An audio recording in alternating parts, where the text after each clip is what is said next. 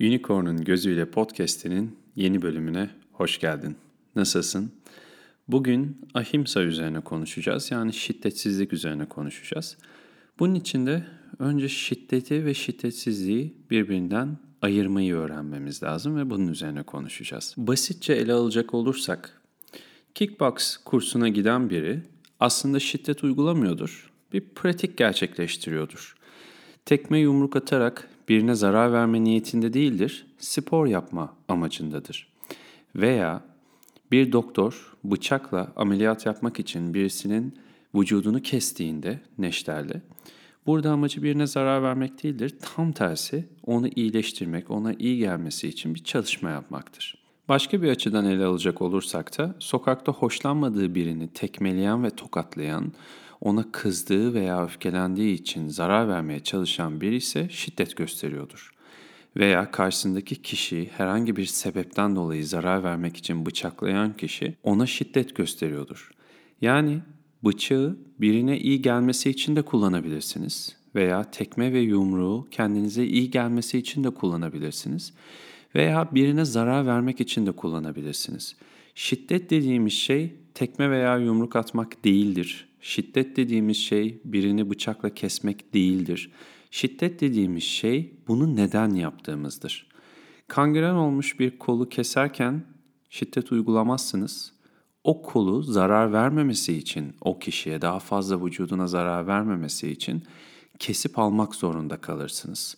Ama sağlıklı birinin kolunu sadece ona zarar vermek için kestiğinizde işte bu şiddettir. Kişi şiddeti ve şiddetsizliği birbirinden ayıramadığında pratiklerinde de kafası karışıyor. Örneğin bazen öğrenciler fiziksel çalışmalar yaparken soruyorlar. Hocam bu benim vücudumu çok zorluyor. Kendime şiddet uygulamıyor muyum? Ahimsa bunun neresinde diye. Ahimsa demek yaptığımız asanalarda kendimizi zorlamamak demek değil. Vücudumuzun zorlanması gerekiyor ki vücudumuzun sınırlarını genişletebilelim ve bir an gelsin bedenimizin tamamen kontrolünü ele alabilelim. Tabii ki burada ahimsa şurada gerçekleşiyor. Kendine zarar vereceğini bile bile zorla bir hareketi yapmaya çalıştığında, hırsla bir hareketi yapmaya çalıştığında işte bu şiddettir. Çünkü zaten zarar göreceğini bilirsin ve hırsla inadına o hareketi yapmaya çalışırsın. Ahimsa'yı insan önce kendi üzerinde oturtmalı. Yani şiddetsizliği kendi üzerinde oturtmalı.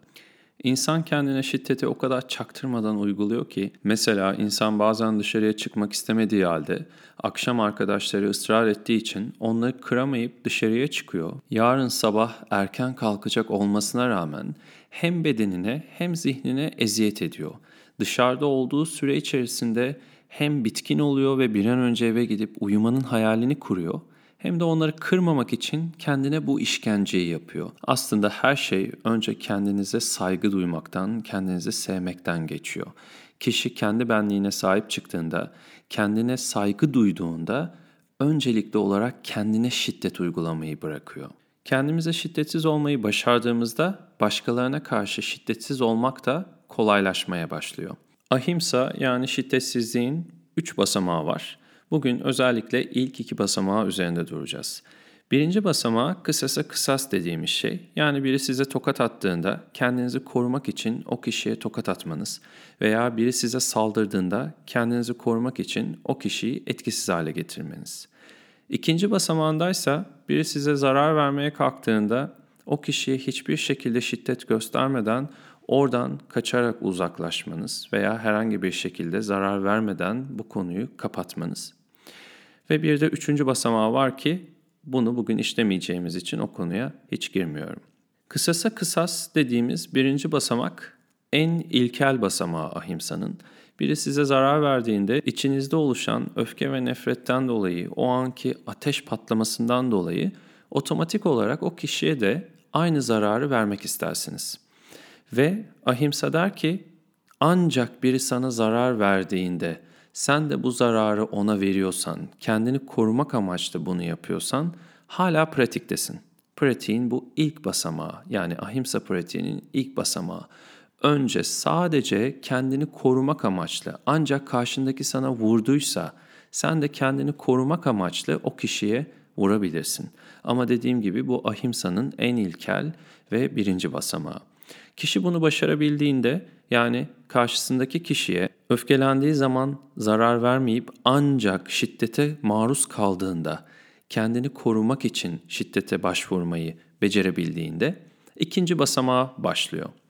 Tabii becerebildiğinde diyorum çünkü biliyorsunuz ki her insan için bu bu kadar kolay değil. Karşınızdaki kişi size sesini yükselttiğinde ona vurmak isteyebilirsiniz veya karşınızdaki kişi size tahrik edici davranışlarda bulunduğunda şiddete başvurup ona zarar vermek isteyebilirsiniz. Ahimsa'nın ilk basamağı bu yüzden diyor ki sadece şiddete maruz kaldığında şiddet göstererek kendini koruyabilirsin. Ama asıl hedefiniz ikinci basamak olmalı. Yani karşınızdaki kişi size şiddet uygulasa bile kendinizi korumak için dahi olsa o kişiye zarar vermemek, o kişiye şiddet uygulamamak, sadece oradan uzaklaşmak, kanayan yarayı durdurmak veya kangren olmuş kolu kesmeyi tercih etmelisiniz. Birinci basamak ne kadar ilkel gözükse de insanın doğal hali çok daha ilkel. O yüzden ahimsanın birinci basamağı aslında insanı çok daha edepli ve ahlaklı bir hale getirmek için hazırlıyor. İkinci basamağı ise gerçekten ahimsa pratiğinin ciddi anlamda başladığı yer. Çünkü karşınızdaki kişi size şiddet uygulamaya başladığında içinizdeki ateşin yükselmesiyle ona zarar vermeyi durdurabilirseniz bu ciddi bir erdemdir, ciddi bir ahlaktır. Bununla ilgili bir hikaye anlatacağım. Önce bu ahimsanın nasıl çalıştığını anlamanız için sonra üzerine detaylı şekilde konuşmaya devam edeceğiz. Bir gün bir köyde kocaman bir yılan ortaya çıkmış ve köyde çocuklar sokağa çıkıp oynayamaz olmuşlar. İnsanlar işe gidip gelirken korkar olmuşlar. Ve yoginin birine gidip demişler ki köyümüzde böyle bir yılan var. Buna lütfen ahimsayı öğret, şiddetsizliği öğret ki biz sokağa rahat rahat çıkabilelim. Köyümüzde huzur kalmadı. Ve bunun üzerine Yogi demiş ki tabii ki ben onu alıp inzivaya götürürüm ve ona ahimsayı öğretirim. Ve sonra Yogi gelmiş, yılanı almış ve inzivaya çekilmişler. 15 gün sonra geri gelmişler ve Yogi demiş ki artık yılan ahimsayı biliyor. Hiçbirinize zarar vermeyecek. Merak etmeyin. İstediğiniz gibi sokağa çıkabilirsiniz. Ve sonra Yogi köyü terk etmiş. Aradan birkaç hafta geçmiş. Yogi köye geri gelmiş. Ve ne görsün? Çocuklar ellerinde yılan oradan oraya savurup duruyorlar. Koskoca yılan felç olmuş. Yılanın yanına gelmiş ve demiş ki sana ne oldu böyle? Bu ne hal? Yılan da demiş ki bana dedin ki hiç kimseye şiddet gösterme. Ve bak şu düştüğüm duruma bak. Çoluk çocuğa oyuncak oldum. Ve Yogi de bunun üzerine demiş ki sen koskoca bir yılansın. Ben sana kimseye zarar verme dedim kimseye tıslama demedim. Ve bu hikayeden de anlayacağınız gibi yoga pratiğinde ilk aradığımız şey karşımızdakine zarar vermek yerine tıslamayı öğrenmek. Tıslamakla zarar vermek arasında çok büyük bir fark var. Karşınızdaki kişi size zarar verdiğinde, şiddete maruz kaldığınızda tıslayabilirsiniz. Zaten bu tıslamak karşınızdakinin daha fazla şiddet göstermesini de engelleyecektir. Çünkü o kişi şiddet gösterirken kendine de zarar veriyor. Gösterdiği şiddet ona da karma yaratıyor ve bu karmanın sonucunda kendi hayatını da içinden çıkılmaz bir hale sokmaya başlıyor. Siz o kişiye tısladığınızda o kişinin hem size hem kendine zarar veren bu tavrını da engellemiş olacaksınız. Karşınızdaki kişiler size ağzına geleni söyleyip psikolojik şiddet uyguluyorsa, size hakaretler edip size zarar veriyorsa bu noktada kangren olmuş bu kolu taşımanızın hiçbir anlamı yok. Sadece o kolu keserek, oradaki ilişkiyi keserek hem o kişinin size zarar vermesini engelleyebilirsiniz hem de siz zarar görmekten kurtulabilirsiniz. Burada önemli olan şey kısasa kısas yapmamanız. Yani ahimsanın birinci basamağına düşmemeniz. O kişi size hakaret etti diye, psikolojik şiddet uyguladı diye siz de aynısını ona yaparsanız aynı karmaları siz de oluşturursunuz. Kısasa kısas dediğimizin içinde karma vardır. Çünkü şiddet gösterirsiniz ve şiddet gösterdiğiniz sürece her ektiğinizin bir sonucu olur. O yüzden hedefimiz öncelikli olarak ikinci basamağı uygulamak. Yani şiddet gördüğünüzde tarafsız kalabilmek, içinizde öfke oluşturmadan, nefret oluşturmadan sadece o kangren olmuş kolu keserek kendinizi oradan kurtarabilmek, uzaklaştırabilmek. Bu şiddetten zarar görmüyorsanız hatta oradan kendinizi uzaklaştırmanıza bile gerek yok. Şiddet dediğimiz şey her zaman insana zarar vermez. Bazen o şiddeti tölere edebilirsiniz, kaldırabilirsiniz ve anlayış dediğimiz de burada başlar. Zaten karşınızdaki insana öfke ve nefret duymadığınız takdirde gösterdiği şiddete anlayış gösteriyorsunuzdur demektir. Yani o kişinin bunu yapmaya ihtiyacı olduğunu, o kişinin hayatında bu gösterdiği davranışların bir sebebi olduğundan dolayı ortaya çıktığını, yani o kişinin hikayesine saygı ve sevgi duyuyorsunuz demektir.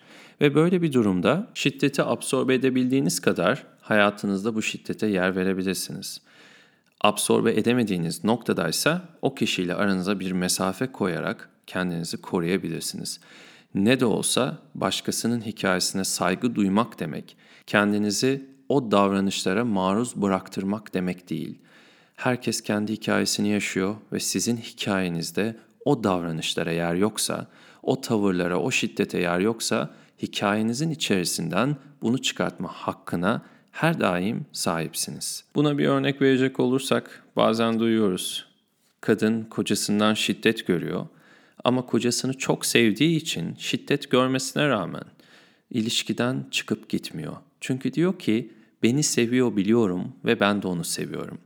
Burada hiçbirimize bir şey demek düşmez. Demek ki bu şiddeti absorbe edebiliyor ki bu ilişkinin içinde kalmaya devam ediyor. Ya da başka bir örnekle iş yerinde yaşadığınız psikolojik şiddetleri düşünebilirsiniz.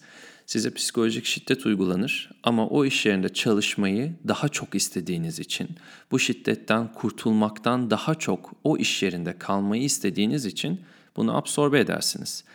Ve iş yerinde çalışmaya devam edersiniz. Bu iki örneğin birbirinden pek farkı yok. İkisinde de şiddet gören kişi önceliğine göre şiddete gösterdiği tepkiyi belirliyor. Yoga pratikleri işte absorbe etme yeteneğimizi artırıyor.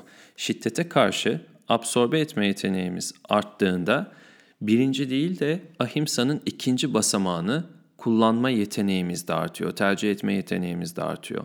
Yani şiddeti absorbe etme yeteneğimiz olmadığında biri bize vurduğunda hemen sinirlenip o kişiye vurmak istiyoruz.